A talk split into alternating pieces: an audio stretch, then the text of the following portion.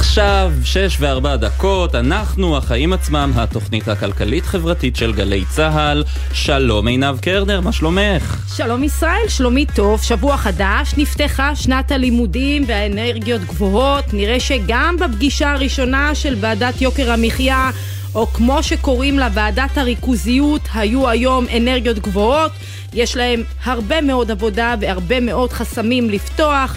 שר הכלכלה ניר ברקת תהיה איתנו בנושא הזה ונשאל אותו בין היתר מה הסיכוי שהפעם לא מדובר בסתם עוד ועדה ושהמסקנות שלה יאומצו כדי להוריד כאן את יוקר המחיה. כן, נדבר איתו גם על מה שהיה אתמול בתל אביב, וסוגיית העובדים הזרים, וגם על עמדתו בנוגע להתפתחויות שקשורות ליועצת המשפטית לממשלה גלי בהרב מיארה. ואנחנו נתכונן גם להחלטת הריבית של בנק ישראל מחר בארבע אחרי הצהריים. ננסה לנחש מה יהיה, וגם איך ההחלטה, תהיה אשר תהיה, תשפיע על שוק הנדל"ן. נברר גם למה הישראלים נוטשים את הצימרים, וגם איך משפיעה הכיתה של הילד שלכם על ההישגים שלו בלימודים, אבל לפני הכל עינב, מה הכותרת שלך? טוב, אז ביום שישי פרסמה רשות שדות התעופה שגט טקסי זכתה בהפעלת המוניות מנתב"ג, זה המכרז השלישי בשש השנים האחרונות, לאחר שגט זכתה במכרזים הקודמים, אבל הם לבסוף בוטלו. בשנים האחרונות לא היה פיקוח על המוניות בנמל, וזה הוביל לסוג של מערב פרוע בשטח אה, נתב"ג, כמו שראינו, גם המחירים הגבוהים, עוקץ התיירים. נאמר שלפי תנאי המכרז, גט תפקח על מערך שירות המוניות עם דגש על סעיף של שירות אה, לנוסעים. ומה לגבי המחיר? התעריפים ייקבעו על ידי משרד התחבורה. עכשיו, השאלה הגדולה, האם המכרז יביא סוף סוף לשינוי בהתנהלות של נהגי המוניות בנתב"ג. לא בטוח שזה יקרה. לפני כחודשיים חברת אובר הודיעה שתפסיק את הפעילות שלה בארץ, בין היתר כי היא לא הצליחה להפעיל את השירות שמאפשר לכל אחד ואחת להסיע נוסעים בתשלום, אלא רק באמצעות שירות מוניות. נהגי המוניות כמובן מברכים על ההחלטה של אובר, כי לפחות כרגע אין מי שינגוס להם בנתח השוק. המרוויחות הגדולות ביותר הן גט ויאנגו, שיוכלו להעלות גם את תעריפי הסדרנות למוניות. לאובר יש טכנולוגיות מתקדמות והיא יכולה להציע למשל נסיעה במחיר קבוע מראש. אגב, הייתי לפני כשבועיים ישראל בספרד ופורטוגל שירות נהדר, איזה כיף, אתה מזמין את זה מהאפליקציה, no. יכול לבחור איזה נהג מונית אתה רוצה, איזה סוג רכב, גם את המחיר אתה פה בוחר. פה זה לא אירופה, כמו ששרה מרגלית צנעני. בדיוק, וחבל שפה לא אירופה, לא מביאים את זה לפה, אבל אתה יודע שמי שלא מאפשר את זה, זה משרד התחבורה, שלא מאפשר לאובר לפעול בישראל על פי התנאים הגלובליים שלה. הוא נכנע בעצם ללחצים של נהגי המוניות בינתיים. בעוד במדינות אחרות זה עובד, חבל שפה זה לא קורה ואנחנו משלמים הרבה. אני רוצה ברשותך לדבר על אה, מינוי מבורך היום. שר האוצר בצלאל סמוטריץ' מינה לראש רשות המיסים את עורך דין שי אהרונוביץ'.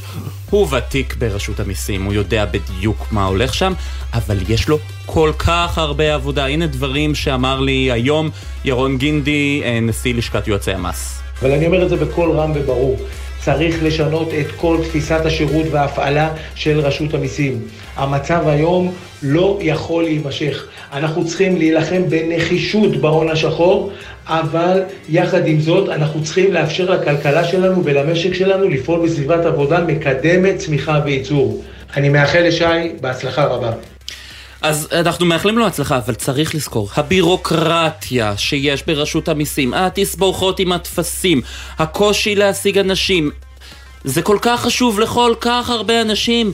הגיע הזמן שיעשו שם מהפכה, וואחד מהפכה. הלוואי, נו, אולי זה בדיוק הזמן. זה הזמן. יאללה, נתחיל.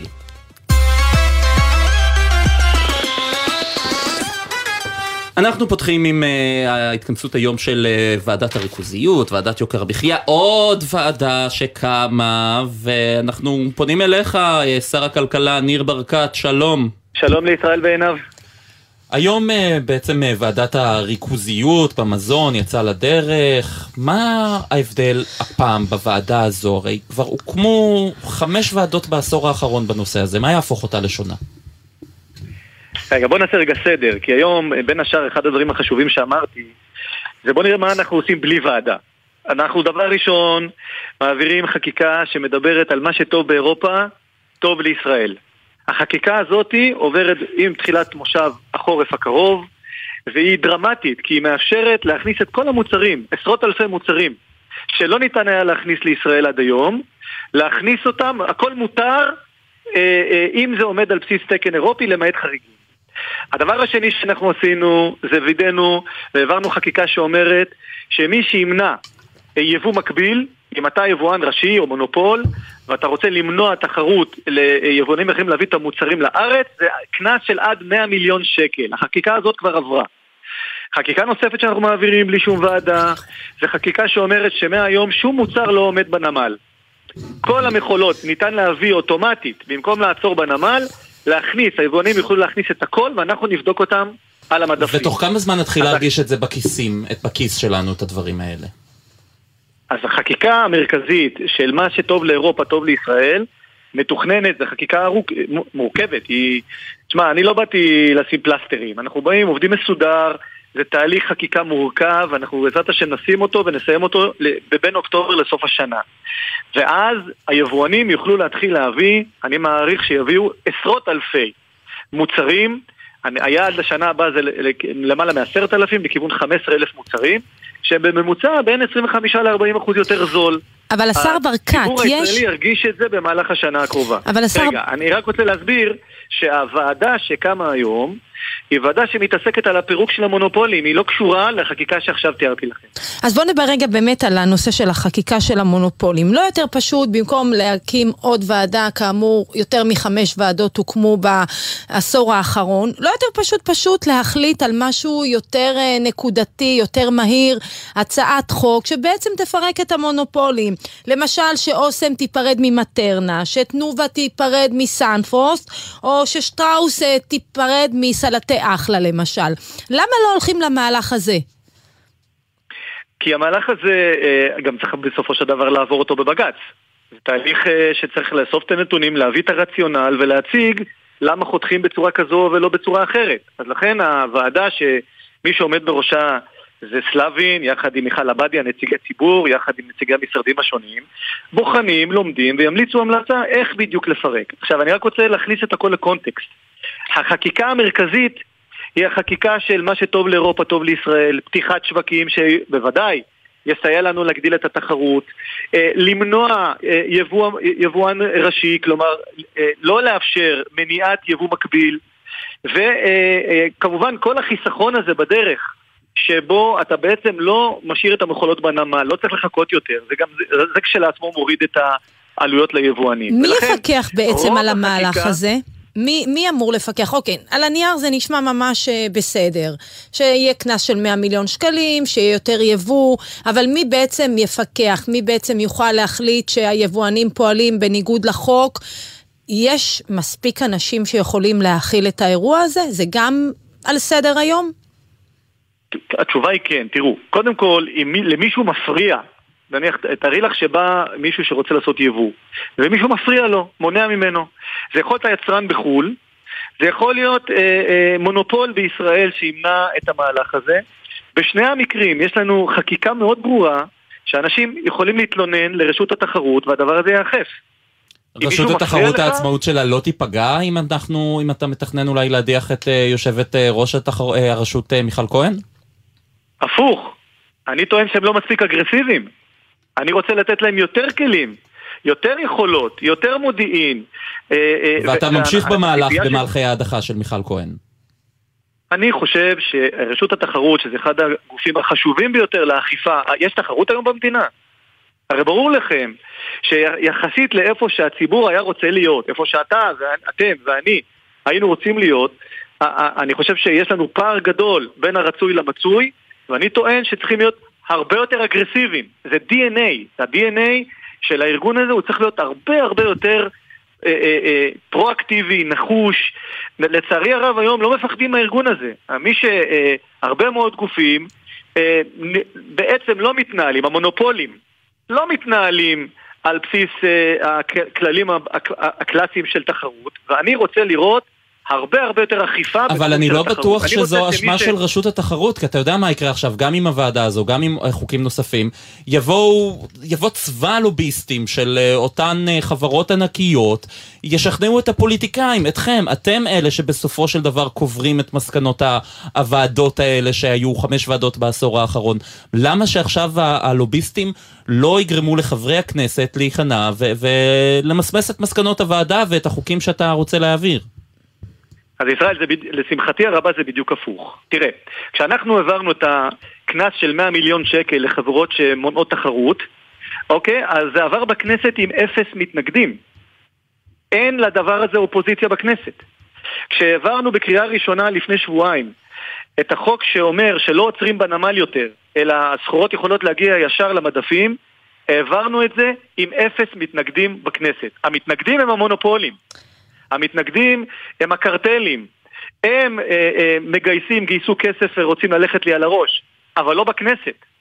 אה, לשמחתי הרבה אני מעריך שגם החקיקה של אה, מה שטוב לאירופה טוב לישראל, שתעבור אה, במושב החורף, אני מעריך שתעבור עם מעט מאוד, אם בכלל, התנגדות בכנסת. יש כאן גיוס של ימין ושמאל, כל סיעות הבית מסכימות שצריך לעשות, לעשות את המהלך הזה. לכן אני אופטימי שאת המהלכים האלה נוכל להוביל. גם אתה שואל את עצמך, אם יש כזו הסכמה, למה זה לא נעשה קודם?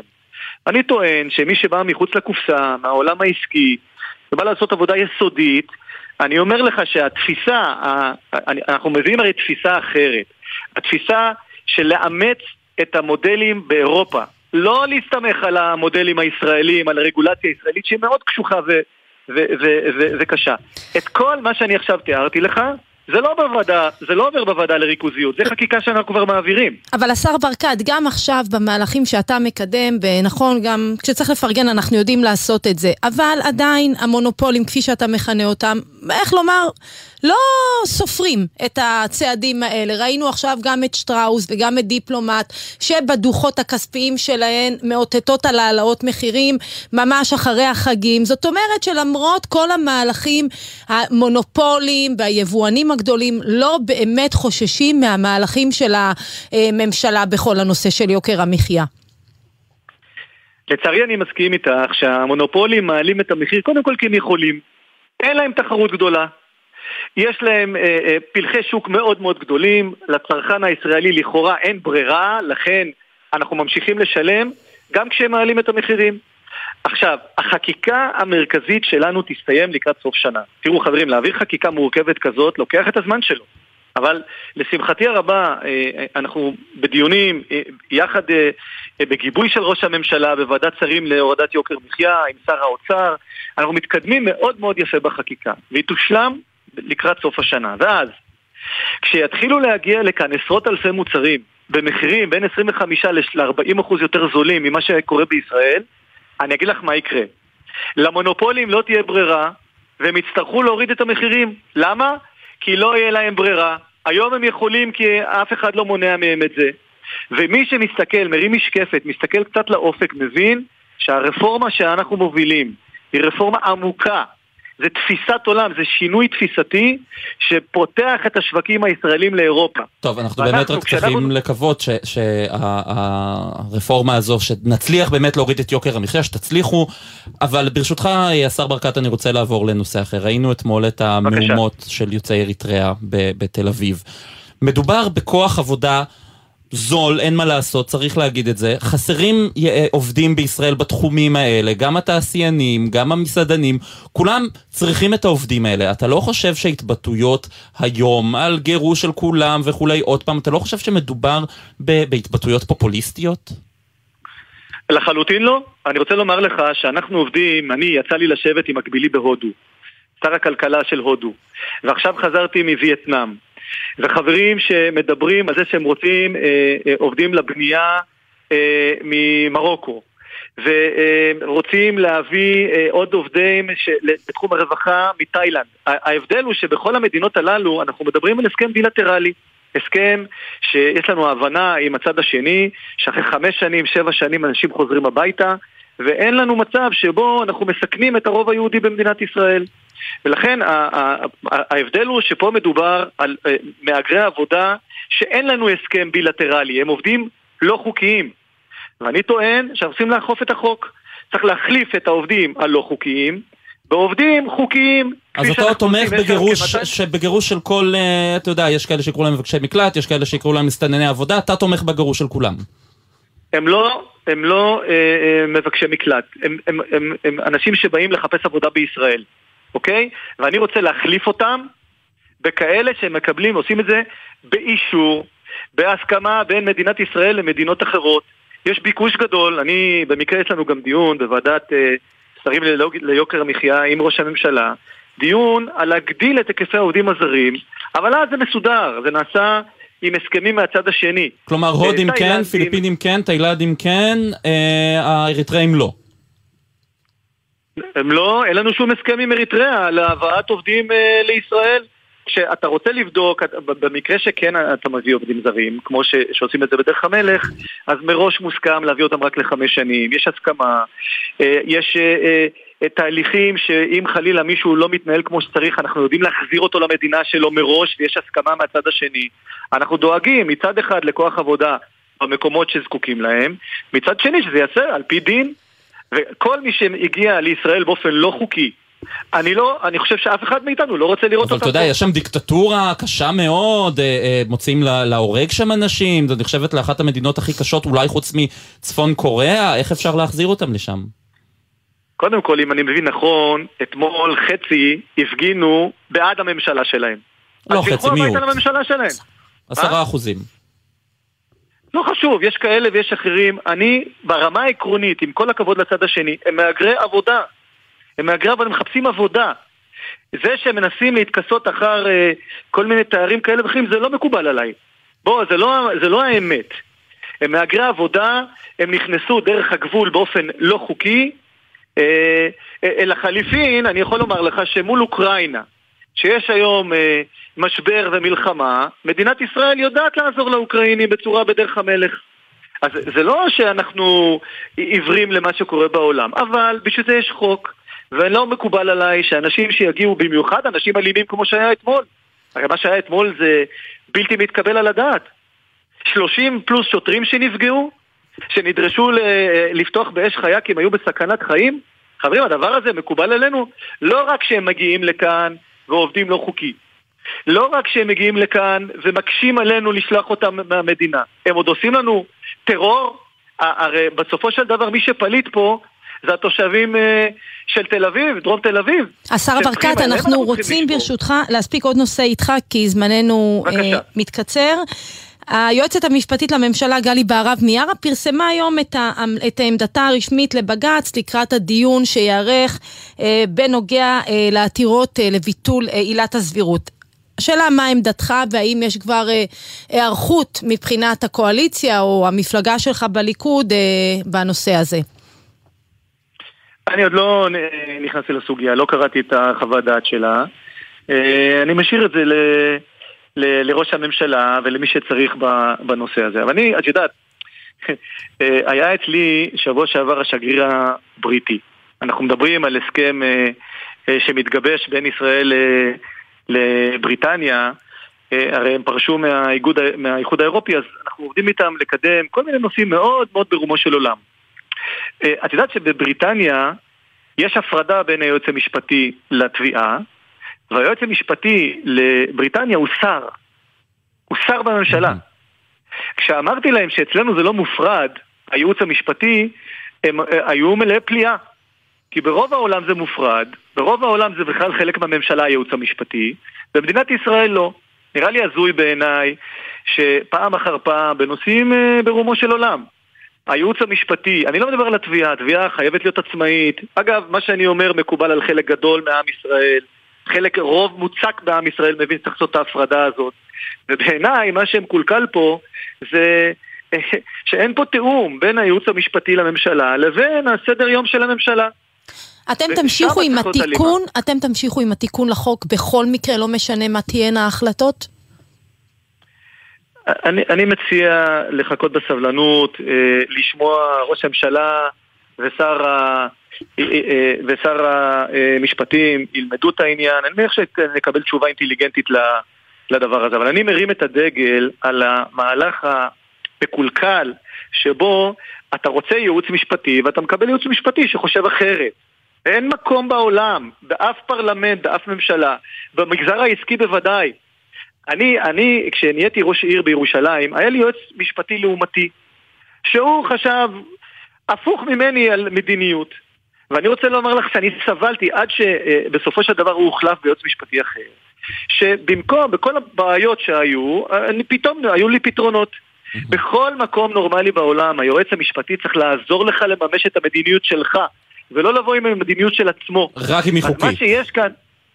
ברור את השאלה, מה, הכל במסגרת החוק. אני, היה לי, שמתי עשר פעמים חוות דעת חלופיות ליועץ המשפטי לעירייה, בכולם עמדתי במבחן החוק. בכולם עמדתי, מה, באיזה שאלה? אנחנו אנשי חוק. שר הכלכלה... מסתבר שלפעמים יש לך שני עורכי דין, שני אנשים, כל אחד חושב הפוך מהשני. אז אני רוצה שלראש הממשלה, ולממשלה שלנו ולשרים, יהיו יועצים, יועצים משפטיים שעוזרים במסגרת החוק לממש את המדיניות שבגינה נבחרנו. שר הכלכלה ניר ברקת, תודה רבה לך על הדברים האלה. כל טוב, ערב טוב. ערב טוב.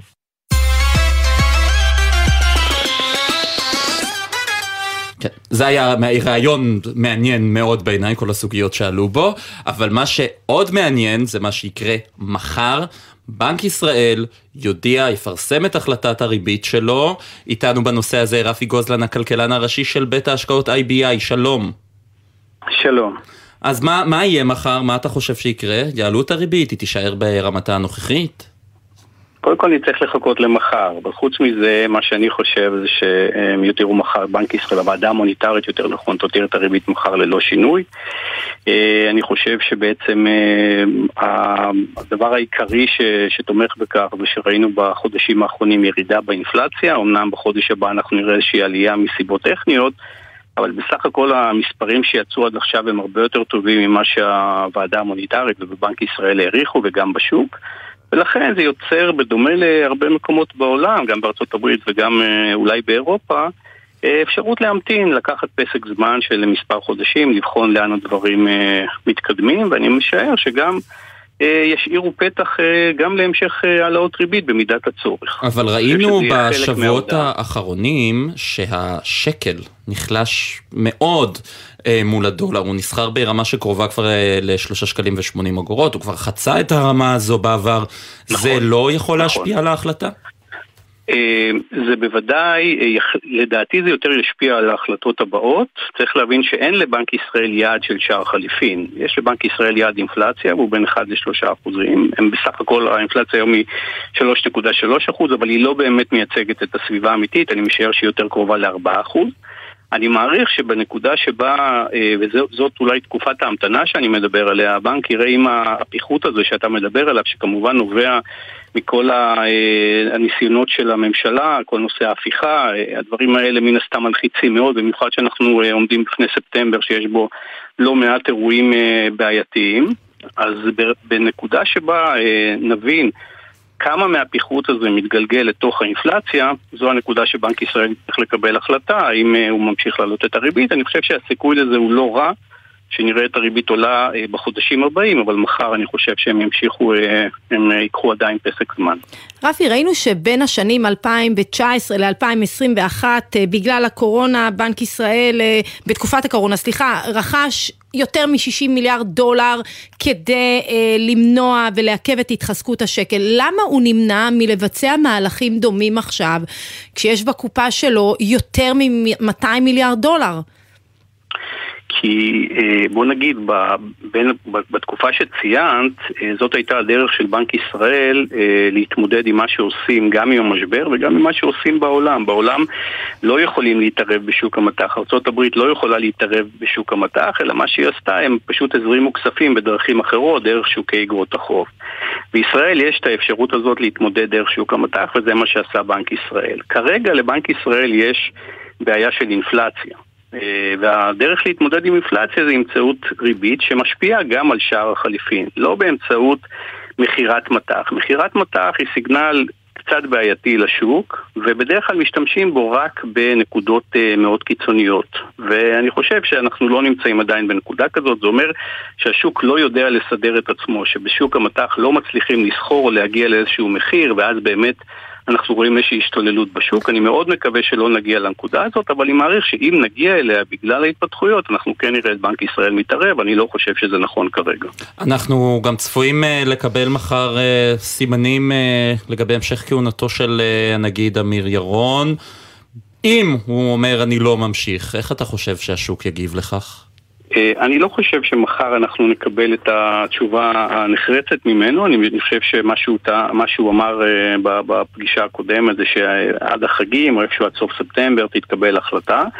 אני חושב שהשוק לא יאהב את זה שתמיר ירון לא ממשיך, אה, בוודאי כשלא נראה, לא נראה בוא נגיד באופק איזשהו מועמד אה, בעל שם שיבוא, אנחנו מבינים את התפיסה של מרבית אה, הכלכלנים המובילים, אנחנו סך הכל רואים קונצנזוס די רחב שמתנגד למדיניות שמובילה הממשלה, ואני חושב שיהיה קשה למצוא מישהו שיבוא, מישהו רציני בעל שם ומזה חושש השוק. ואני חושב שאם אנחנו נהיה בנקודה שבה אה, נבין שאמיר ירון לא ממשיך, אני משער שתהיה לזה השפעה לא טובה על שוק המטח בישראל. רפי גוזלן, הכלכלן הראשי של בית ההשקעות IBI, תודה רבה. תודה. טוב, ישראל, תראה, מעבר ל... אם כן תעלה מחר הריבית או לא, בוא נאמר שנוטלי המשכנתאות כבר מרגישים את זה היטב אה, בכיס כשהריבית פריים על שישה אחוזים ורבע, אבל בוא נראה באמת איך ההחלטה תשפיע על שוק הנדל"ן. נמצאת איתנו בעניין הזה דוקטור מרים שוורט זיו, יושבת ראש פורום המומחים באלדר משכנתאות ומרצה בכירה באוניברסיטה העברית. ערב טוב לך. ערב טוב. אז מה צפוי לנו בשוק הנדל"ן? או, oh, מה צפוי? אז uh, ככה, אם נסתכל אחורנית בשנה האחרונה, ובעצם בשנה וחצי האחרונים, מאז שהריבית התחילה לעלות, אנחנו רואים ששוק הנדל"ן uh, ככה מתמתן ומתמתן ככל שהריבית עולה. Uh, נכון שעכשיו הריבית לא עלתה עלייה נוספת, אבל הריבית שכבר שוררת בשוק מקשה מאוד על רוכשי המשכנתאות וגם על חברות הנדל"ן.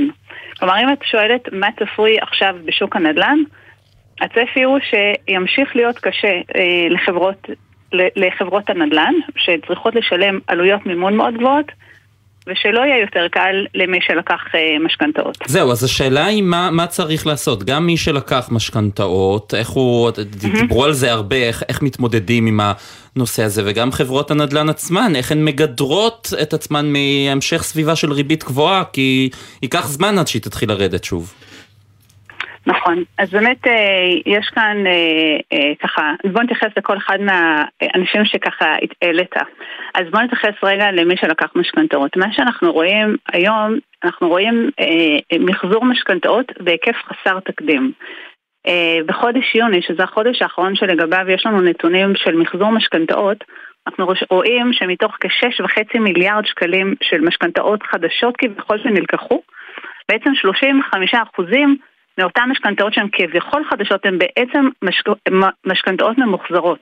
עכשיו צריך להגיד שמאז 2015 לא נרשמו אחוזי מחזור כל כך גבוהים. אז אם נחזור רגע לשאלה שלך, של מה עושים אה, אנשים שלקחו משכנתאות, הם בעצם הולכים וממחזרים את המשכנתאות למסלולים אחרים שמאפשרים להם לשלם ריבית נמוכה יותר ומקלים על ההחזרים החודשיים של המשכנתה. ומה לגבי חברות הנדל"ן עצמן? אה, ולגבי חברות הנדל"ן עצמם, אה, כאן, אה, אתה יודע, גם חברות הנדל"ן מחפשות מקורות מימון נוספים ומחפשות ככה אולי למתוח מחדש את ההחזרים לתקופות ארוכות יותר ולהימתח לכל הכיוונים. והסיפור הזה אין לו פתרון קסם, כלומר אם אנחנו מסתכלים אפילו בדוחות של בנק ישראל, בדוח היציבות אנחנו יכולים לראות שיש התייחסות לסיפור הזה שבאמת העלויות מימון של חברות הנדל"ן עולות באופן כמעט אקספוננציאלי וממש שוחקות את הרווחיות של חברות הנדל"ן. ואתה באמת שומע על יותר ויותר חברות נדל"ן שנכנסות למצוקה בדיוק מהסיבה הזאת. כמה התופעה הזו של אותן אה, חברות אה, נדל"ן שעומדות בפני קריסה אמורה להדאיג כרגע את מקבלי ההחלטות, ומה צריך לעשות? כן, אז תראה, זה, זה, לא סתם בנק ישראל התייחס וממשיך להתייחס ברצינות לסקטור הנדל"ן, ואני אגיד למה. שוק ההון הישראלי, בעצם הבורסה מאוד חשופה לנדל"ן, לכל הסקטור של הנדל"ן, יותר ממה שאנחנו רואים במדינות אחרות. הדבר הזה נכון גם להלוואות שניתנות על ידי הבנקים. אנחנו רואים פה פרופורציות מאוד גבוהות של הלוואות שניתנות לסקטור הנדל"ן. עכשיו, אם אנחנו רואים שחברות נדל"ן מתחילות חס וחלילה להיכנס למצוקה ולא יכולות להחזיר את ההלוואות שהם מחויבים להחזיר נניח לבעלי האג"ח או לבנקים, יש פה איזשהו אפקט דומינו, נכון? אם בנק לא מקבל בחזרה את, את הכסף שה, שהוא אמור לקבל בחזרה ממי שלווה ממנו, במקרה הזה חברות נדל"ן, גם הבנק נכנס למצוקה. ומפה זה יכול להידרדר מהר. עכשיו הבנקים כרגע מרוויחים יפה והם יציבים, אבל בהחלט יש פה סכנה שעלולה להתפתח אם האירוע הזה לא יהיה תחת שליטה. ומהצד השני של הסיפור, את חושבת שכרגע מי שמאזין לנו ויש לו קצת כסף אה, לרכוש דירה, כדאי לו להשקיע כרגע, או שלחכות אולי המחירים ירדו עוד? אני חושבת שבאמת אה, מתחילים, קודם כל, נגיד שמדד מחירי הדיור מתחיל להראות לראשונה מזה שלוש שנים, שהמדד עלה באופן רציף. בשלושת החודשים האחרונים ראינו ירידה מתמשכת של המדד, ירידה שהצטברה ל-0.8%. כלומר, אנחנו רואים פה אה, ממש אה, שינוי מגמה. עכשיו, 0.8% אולי לא נשמע המון, אבל צריך להגיד שיש שונות בסיפור הזה, ואפשר ממש להתחיל למצוא דירות שלא היה אפשר למצוא נניח לפני כמה חודשים במחירים הרבה יותר נמוכים באזורים מסוימים. לדוגמה, דווקא בתל אביב אה, נרשמו אה, כרגע אה, ירידות יחסית גדולות של מחירים בדירות. אז בהחלט יש, יש הזדמנויות, יש מוכרים שממש חייבים למכור את הבית ומוכנים להתגמש במחיר, אז, אז יש יותר ויותר הזדמנויות. דוקטור מרים שוורץ זיו מבית הספר למינהל עסקים באוניברסיטה העברית ויושבת ראש פורום המומחים באלדר משכנתאות, תודה שהיית איתנו. שמחתי להיות איתכם, ערב טוב. כמה הודעות ואז נדבר uh, על קרפור ומה קרה להבטחה שלה. מיד חוזרים. לתחרות. לתחרות, מיד חוזרים.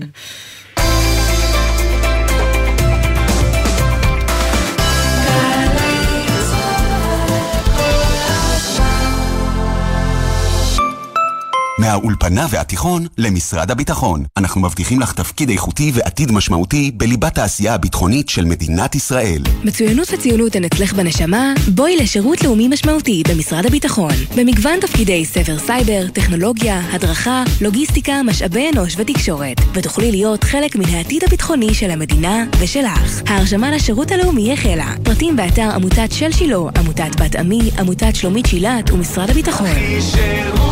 תכיל קבלנים ויזמים, שימו לב, הכל מתחבר להצלחה בכרמי גת שבקריית גת. שיווק קרקעות לבניית 9,000 יחידות דיור ושטחי מסחר יוצא לדרך, ואתם מתחברים להצלחה. מתחברים למטרופולין של ישראל. מתחברים לשכונה מבוקשת ומניבה על פי מדדי נדל"ן. מתחברים למיקום אסטרטגי, תחבורה ונגישות, חינוך, תרבות, פנאי וספורט. תאריך אחרון להגשה, 12 בספטמבר באתר רמי. הכל מתחבר להצלחה בכרמי גת, רשות מקרקעי ישראל. עוד מתלבטים מה ללמוד בשנה הקרובה? אנחנו מזמינים אתכם להגיע ולשמוע מה יש לנו להציע. שניפגש בקמפוס בר אילן. יום ייעוץ אחרון, יום שני, 11 בספטמבר, 4 אחר הצהריים. אוניברסיטת בר אילן. לפרטים נוספים, חפשו בגוגל. שניפגש. קק"ל קוראת לכם להשתתף בתיעוד ההיסטוריה הלאומית של ישראל. קופסה כחולה, כרטיס ברכה, וגם בולי קק"ל.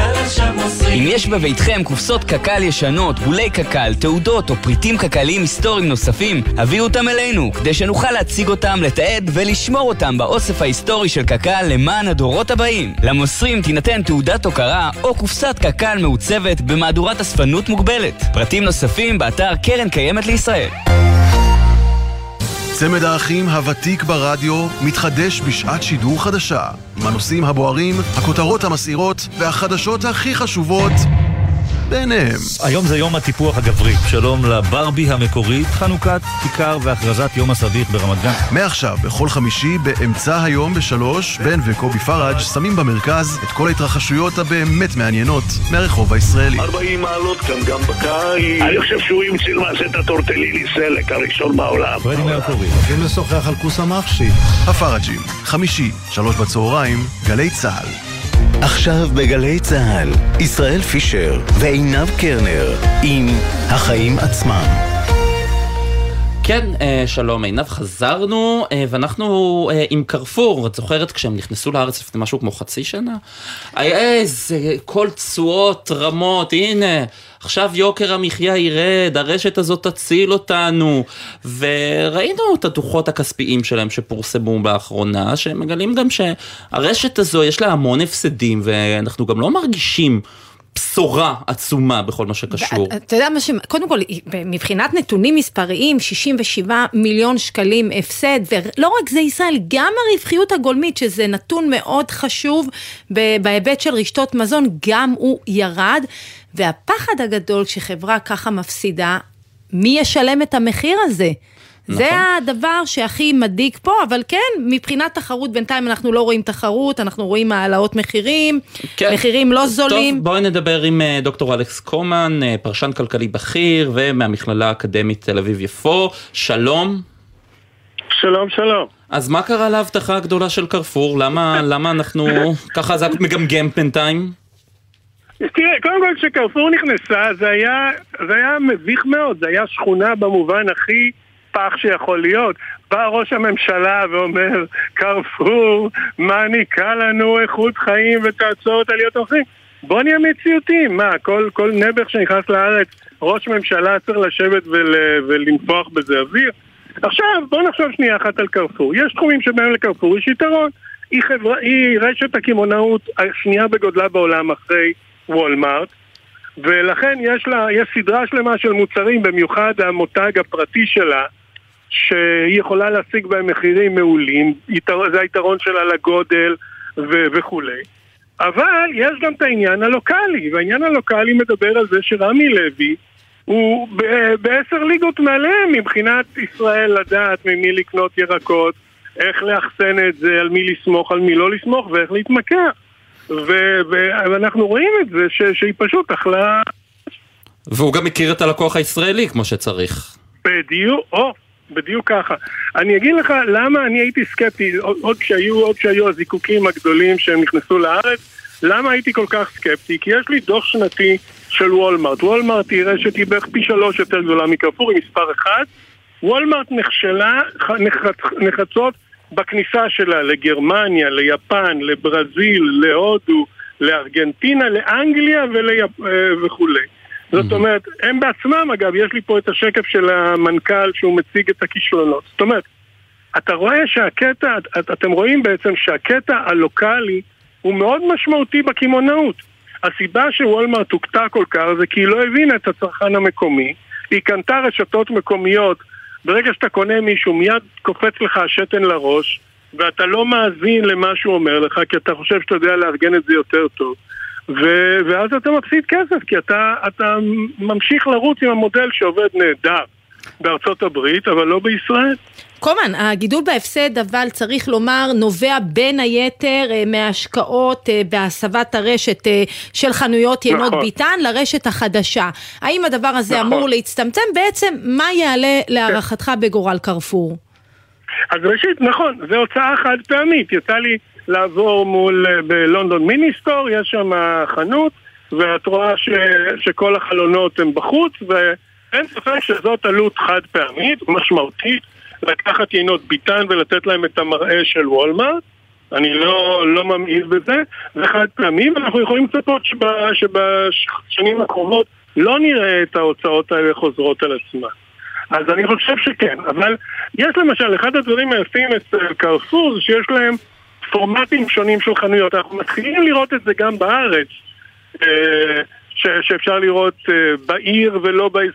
מה שאני מתכוון, יש בשכונות חנויות קטנטנות, מין כמו מכולת פלוס פלוס, ויש את החנויות הענקיות האלה שקרפור מתמחה בהן, אפשר לראות אותן באירופה, חנויות אינסופיות. אבל אתה עכשיו... רואה אותה מצליחה להתחרות במותג הפרטי של רמי לוי למשל, או שופרסל, שני שחקנים מובילים בתחום? דווקא במותג הפרטי כן, אני יכול לראות אותה מצליחה. אה, אם רמי לוי הייתה לו עכשיו הצלחה מפתיעה בקטע של החלב שהוא מייבא בעצמו, הצלחה. אה, מאירופה. אה, בהתחלה כולנו לגלגנו עליו, אבל עכשיו סמוטריץ' העריך את זה בעוד כמה... אוקיי, נכון, הוא הביא שתי מחולות, שזה כמו שפרה ורבע מניבות, אבל, אבל עכשיו העריכו את זה עוד קצת. אז למשל בתחום הזה, וולמרט שהיא ענקית ויש לה קשרים עם המון רגע, רגע, יש פה בעולם. כותרת, אתה יודע משהו שאנחנו לא יודעים? אנחנו עדיין לא יודעים שסמוטריץ' אמרתי חתם? את זה בסוד. כן, כן, הוא העריך את זה, הוא העריך את זה בעוד איזשהו אה, רבעון, אני חושב. אה, מעניין. זה מעניין, עינב, אלכס, את אה, כתבת הצרכנות, את צריכה לבדוק את זה אני- עכשיו, אני כן? יודעת שיש מחר פגישה בנושא, ועדיין לא הוחלט, אבל אה, אני יכול להיות שקומן מביא לנו פה כותרת.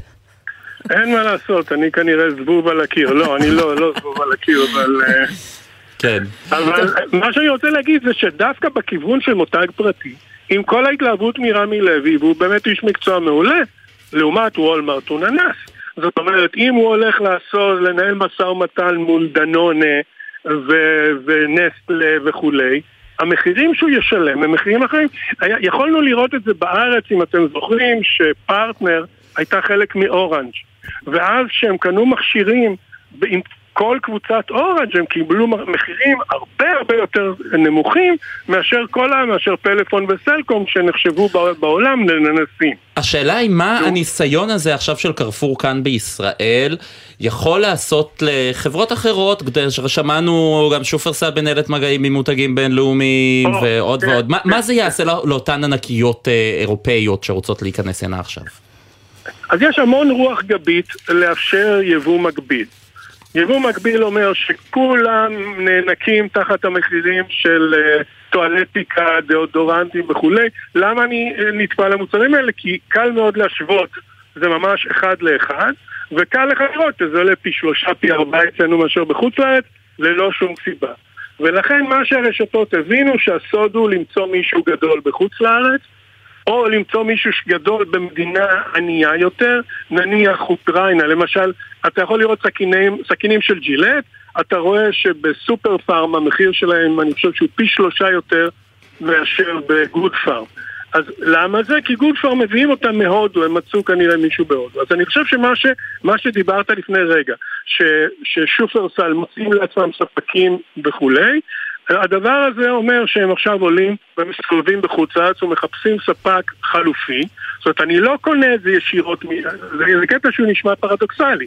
זאת אומרת, אם אני קונה, ג'ילט ישירות לא תמכור לי, משום שיש לה, יש לה, יש לה אה, זכיין בארץ כן. שהוא משווק ג'ילט וקורא לנו את הצורה. אבל היצ... המפיץ של ג'ילט בפקיסטן כן יכול למכור לי. ומן הסתם הוא קונה את המוצר הרבה יותר זול, משום שפקיסטן היא מדינה עם רמת חיים נמוכה. כן. וזה זה התקווה. לכן הם צריכים לעלות על מטוסים ולחפש, ולחפש הזדמנויות, ואז יהיה לנו חיים יותר מתוקים. דוקטור אלכס קומן, פרשן כלכלי בכיר ומהמכללה האקדמית תל אביב יפו, תודה רבה. כל טוב, תודה תודה, ביי.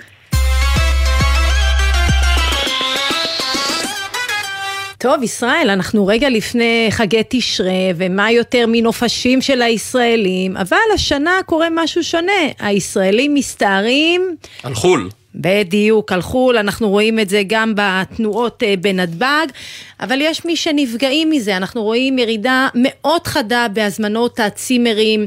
פה בארץ, אותם אנשים שמעדיפים אה, לנפוש אה, בחו"ל, ואיתנו נמצא איתי אה, גרביאן, בעל צימר במושב תלמי בילו.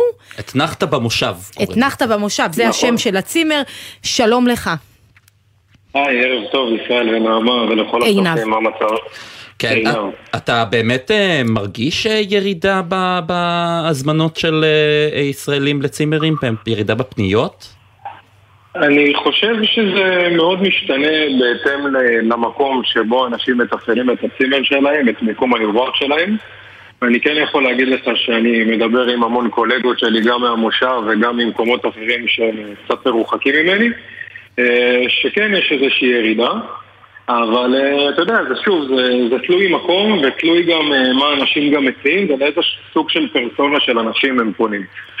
אה, אני יכול להגיד לך גם אה, שזה, שוב, זה תלוי באנשים, זה תלוי בסגנון של, של המקום שלך, אבל כן אפשר לראות איזושהי ירידה. אה, אני לא יודע לשים נקודה ספציפית למה זה בדיוק קורה, אבל אה, אני יכול לשער שזה המצב הכלכלי ו... וכל הדברים האלה. אבל אתה יודע, אחת התלונות כלפי אה, בעלי צימרים בישראל וגם אה, כלפי המלונות זה שהמחירים פה מאוד מאוד מאוד גבוהים. אנשים טסים ליוון, לקפריסין, ומשלמים פחות. אני מסכים מאוד, אני מסכים מאוד, אבל אני חושב שבסוף לצאת עם משפחה עם ארבעה ילדים לחו"ל ולעבור את כל המסלול הזה של, של הטיסה ואתה יודע, כל מה שמשתמע מזה, בסוף יותר קל להגיע לנופש כאן בארץ. ובסוף, בסוף, בסוף, בסוף, אה, אני חושב שהרבה אנשים שמגיעים אליי בסוף, זה אנשים שאפשר גם לשמוע את ה... אולי זה יישמע קצת קלישאתי, אבל את הציונות שלהם. והם באים ואומרים לי, תשמע, וואלה, אנחנו מעדיפים לבוא אליך. ואז, ואז אתה רואה גם את האנשים, ואתה אתה מבין שוואלה, זה אנשים שלא משנה מה, זה אנשים שימשיכו ויהיו בארץ. אה, כן, אני מבין אנשים ש... שהולכים לחו"ל וטסים, וזה נחמד, גם אני טס מדי פעם. אבל אני חושב שבסוף אה, בין לטוס לחו"ל לבין אה, להיות בנופש בצימר זאת חוויה אחרת לחלוטין. אתה, אבל אתה יכול לנסות uh, לענות למה כל כך יקר בארץ, למה אנשים בכל זאת מעדיפים לטוס לחו"ל? ברור, ברור, כי בסופו של דבר אה, אה, ארבעה לילות אה, ביוון אה, זה לא יהיה כמו ארבעה לילות אה, בנופש באילת, לצורך העניין בשיא הביקוש. אה, זה גם, את יודעת, בסוף בסוף בסוף יש את העניין הכלכלי, שאנשים, אה, יוקר המחיה ככה, את יודעת, בעורפה מה שנקרא, והם מרגישים את זה. ואם עכשיו משפחה עכשיו שרוצה לצאת לנופש, לארבעה לילות, אז הם יגידו לעצמם, רגע, בוא, בוא נחשוב, בוא נעשה מסלול מחדש, אולי, אולי חופשה באמת ביוון תהיה יותר זולה. מה למשל חשבת לעשות בצימר שלך, בצימרים שלך בעצם, כדי למשוך את הקהל אליכם? עליכם? אז קודם כל, מעבר לזה שאני באופן כללי נותן מחירים יחסית אטרקטיביים משאר אה, בתי המלון, אני לא, לא מדבר עכשיו על הצימרים, אלא על התיירות פנים הארצית באופן כללי. כן המחירים הם יותר, הם יותר אטרקטיביים לזוג שרוצה לנפוש עכשיו ללילה או שני לילות אה, והמחירים אצלם הרבה יותר אטרקטיביים. מעבר לזה, אני חושב שכל בעל עסק, אגב, לא קשור לצימרים, גם צריך לדעת לחדש ולשווק את עצמו מחדש. זה לא קשור למה שאנחנו מדברים, אבל זה חלק מהפעולות שיווק שאני, אה, כאדם צעיר, בכל זאת אני בן 28, וככה אני תמיד חושב על אה, רעיונות נוספים איך להביא לקוחות חדשים. אם זה לצורך העניין קלות שמגיעות לימי התארגנות וכל היום התארגנות שזה סביב הקלה וזה משהו שפחות הייתי עושה אותו בעבר. אבל היום לצורך העניין יש לנו היום המון המון אולמות אירועים שיש את הדרישה הזאת אז אני לא מכיר אנשים אחרים שעושים את זה או כל בעלי הצימרים אבל אני באמת דואג לתת איזושהי חוויית אירוח אה, שונה לקלה שבאה ליום התארגנות וזה משהו שמאוד מבורך בעיניי, זה משהו שאני מתעסק איתו המון. איתי אה, גרביאן מהצימר אתנחתא במושב, מתלמי בילו. אתנחתא במושב, כן, תבואו לנפוש בישראל ובדרום, ששקרת אז אה, מדהים אצלנו. תודה רבה. תודה רבה לכם, להתראות.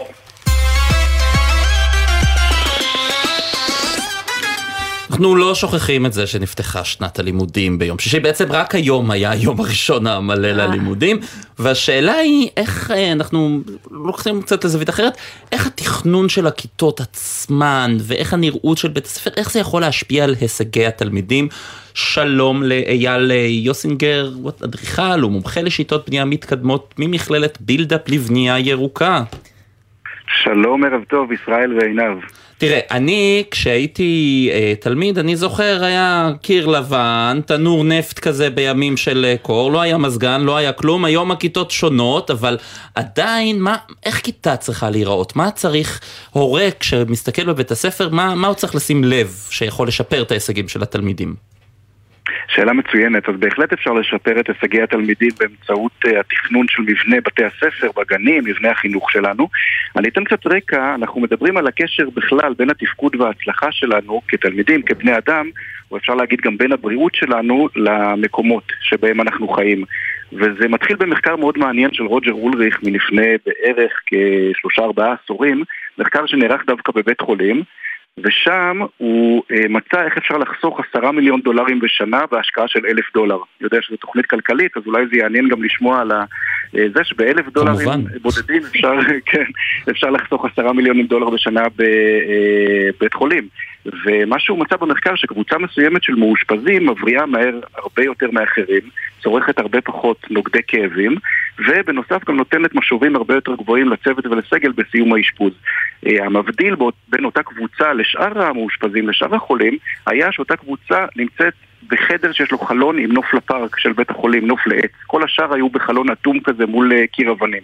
ובעצם הדבר הזה עורר איזשהו דיון מאוד מעניין בתחום האדריכלות, איך המבנה שבו אנחנו נמצאים תורם להחלמה שלנו וגם לחיסוני, למערכת החיסונית שלנו ובכלל לבריאות, מה שנקרא בריאות באמצעות מרחב. אה, אז מה זה, אז אם נקביל את זה רגע לחינוך, מה זה בעצם בנייה חינוכית? יפה, אז אה, בתוך הנושא של בריאות, אה, בכלל, איגוד הבריאות העולמי אומר שבריאות זה בריאות פיזית, קוגניטיבית וקהילתית. וכל הנושאים האלה אה, באים לידי ביטוי תחת הקטגוריה של אדריכלות. לדוגמה, יש הרבה מאוד מחקרים שמראים את הקשר בין אור טבעי בכיתות לימוד לבין הצלחה במבחני מיצב. אה, תלמידים שנחשפו ליותר אור טבעי הצליחו יותר במבחנים השוואתיים, אה, כמו שאנחנו מכירים בישראל את מבחן המיצב, אה, וזה קשור בין השאר למשל לבלוטה הצירקדית שלנו, מה שאנחנו קוראים השעון הביולוגי, שבעצם אחראי למחזורי השינה והערות שלנו. תלמידים שנחשפים, ובכלל כולנו אגב כבני אדם שנחשפים לאור טבעי, אנחנו שמחים יותר, מרוכזים יותר, פחות עייפים, פחות כאבי ראש. אה, אז זה לדוגמה דבר שברגע שכיתה היא מוארת באור טבעי ופחות כל הפלוריסנטים האלה, אתה בטח זוכר אה, אם תיארת את הכיתה שלך מהילדות, אה, באמת משפרת את היכולת שלנו ללמוד ולהתרכז. מלבד האור הטבעי, שזה בהחלט חשוב, איזה עוד פריטים או דברים שכדאי שיהיו בסביבת הלמידה כדי שבאמת זה ישפר גם את ההישגים? אז הנה, התחלנו שנת לימודים חדשה וכולנו מכירים את שיפוצי הקיץ המפורסמים. ברגע שמתחילים אה, שנה, אנחנו נכנסים לכיתות צבועות מחדש, וכולנו נורא גאים שהעירייה השקיעה בצבע חדש לכיתות. בתוך הצבע למשל יש המון חומרים רעילים, אנחנו קוראים להם אה, תרכובות אורגניות נדיפות, אין בהם שום דבר אורגני, זה, חוץ מזה שאולי פעם הם היו דינוזאור, כי זה הכל תוצרי לוואי של נפט וכולי. אה, והנזק שלהם הם שהם גורמים לתלמידים סחרחורות, כאבי ראש, חיסורים בימי לימוד, אה, אלרגיות, אה, בחילות, כל מיני צריבות בעיניים, כל מיני תופעות שממש לא היינו רוצים לחשוף את התלמידים שלנו אליהם. אז לדוגמה, בחירה בצבעים שהם צבעים בריאים יותר, ללא תרכובות אורגניות נדיפות, זה אה, תנאי לכיתה כזאת שהיא כיתה אה, בריאה. תגיד, יש מודעות לנושא הזה בארץ? כי אתה יודע, בונים בית ספר, בית ספר, יאללה, כמה שתקציב, המודעות היא תקציבית, לא בריאותית, חינוכית אה, וכולי. אז זו שאלה מדהימה, כי באמת בישראל אנחנו נמצאים כמה עשורים אחורה מהעולם. אה, העולם המערבי כבר אה, לא מעט שנים עוסק בנושא הזה של בריאות באמצעות מרחב, וזה הופך להיות איזשהו מצפן. אני במשרד שלי, אנחנו קוראים לו הקליניקה לבריאות האדם באמצעות מרחב, ואנחנו מתכננים בגישה הזאת עשרות בתי מגורים, מבני חינוך, אה, מבני חינוך תיירות קהילה, ולמעשה המצפן שלנו הוא באמת הבריאות של אז, המשתמשים. אז הרווחה הנה, שלנו. ניסינו להעלות את המודעות, אתה שומע כבר את אות הסיום שסוגר עלינו. אייל אה, יוסינגר, אדריכל ומומחה לשיטות בנייה מתקדמות, מכללת בילדאפ לבנייה ירוקה, תודה רבה. בהצלחה רבה לכל תלמידי ישראל, תשמעו אותנו גם בפודקאסט, המרחב. הבריא. נגיד תודה גם לשני שטיבלמן שהצטרפה לצוות שלנו, וואו, ולגיא אדלר על הביצוע הטכני אלון סמיד, אילן גביש בפיקוח, עורך הדיגיטל אורן לוי, מיד אחרינו רצועת הביטחון עם טלי ליפקין שחק, עינב קרנר, תודה רבה. ישראל פישר, תודה לך. החיים עצמם גם מחר. בחסות הפניקס סמארט, המעניקה עד 45% הנחה בביטוח המקיף. כוכבית 5432, או חפשו הפניקס סמארט בגוגל. כפוף לתקנון המבצע, הפניקס חברה לביטוח בע"מ.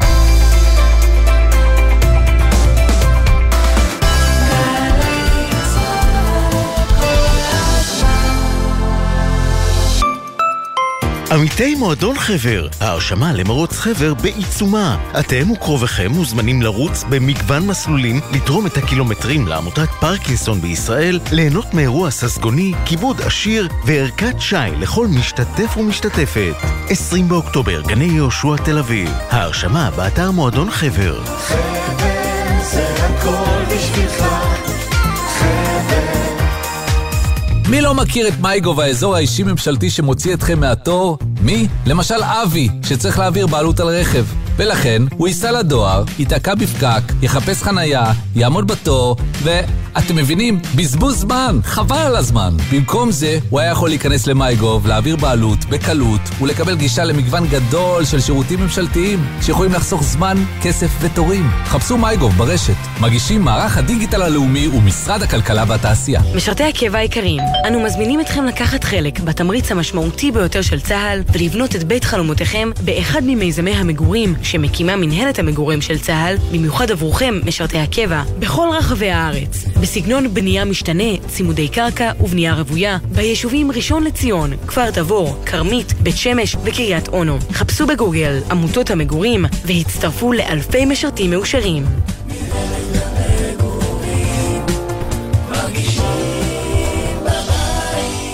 צריך להיות מכונן כדי להבין שבסביבת בית ספר חייבים להקפיד על נהיגה זהירה. נהגים, עם החזרה ללימודים, שימו לב לילדים בדרכים. בסביבת בתי ספר, גנים ומגרשי משחקים, האטו ותנו זכות קדימה להולכי הרגל.